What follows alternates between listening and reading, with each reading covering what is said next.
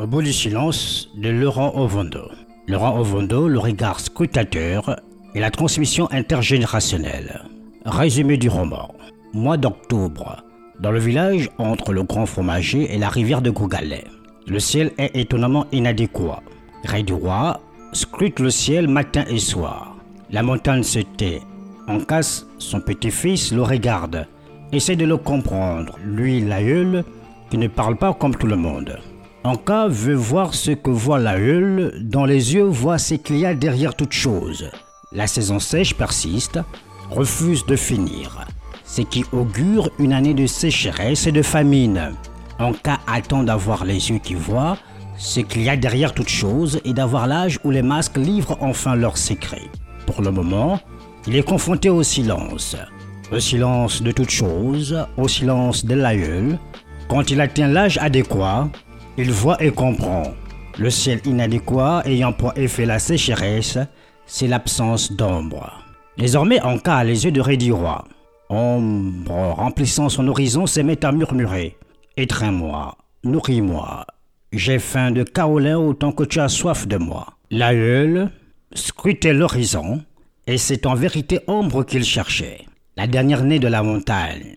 Partie dans le pays des amants en quête du regard qui donne droit au repas et à l'étreinte, elle est dans la tourmente. Sur le chemin qui mène à l'amant, elle a la parure, le visage ocre carolin, le visage de la séduction qui va de soi. Le rendez-vous avec l'amant pour l'étreinte a lieu à la pleine lune, mais aucun amant ne vient, aucun regard d'homme ne se pose sur elle. Aussi rôde-t-elle dans la vallée des amants, signale sa présence par des parfums, des ululements d'oiseaux de nuit ou encore des chairs de poule.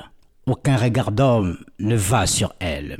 Aussi ombre se fait-elle violente rend malade ceux qui refusent son étreinte. Ces derniers ont de la fièvre, saignent du nez, entrent en transe, délire. Devant l'indifférence de l'amant, Ombre se fait à la fois regard et horizon.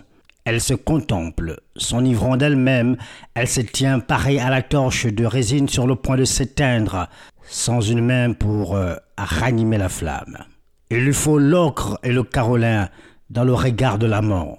Ombre maudit l'époque, car elle a le soupçon d'être à l'origine de son tourment.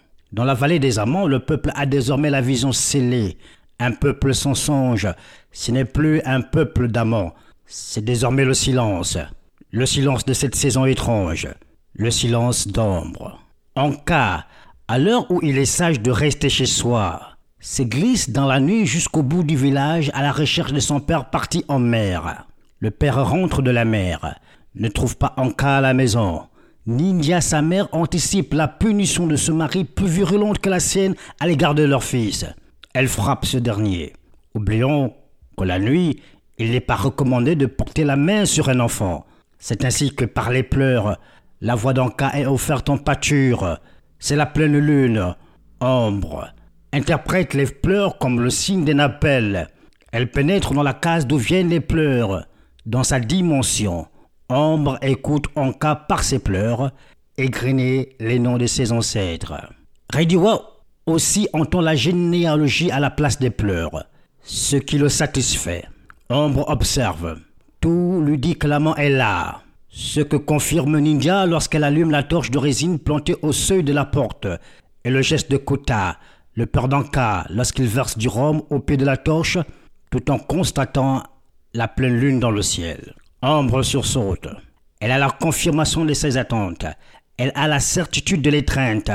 Elle s'avance, se carre devant Rediwa, dont elle teinte la vision de l'ocre et du carolin. Rediwa considère l'ocre et le carolin et sait qu'Ambre est là. Il penche la tête comme pour dire oui à Ambre. Rediwa compte. Rediwa raconte. Il soulève délicatement Ambre par la parole la transporte vers son petit-fils. La voix de Ridiwa s'est fait chant. Sous l'effet du conte, cas s'endort. La pluie tombe. La première depuis bien longtemps. Ridiwa est absent par le regard, présent par la voix. Il est un masque dont le secret se lit par les yeux. Il a dit, il a chanté, il a transmis, il a livré le secret du masque. Il peut maintenant mourir en paix. À son petit-fils, il dit ne tremble pas, mon petit, ne tremble pas. pense à Ombre, pense au Carolin toujours présent, là où se trouve l'orgue.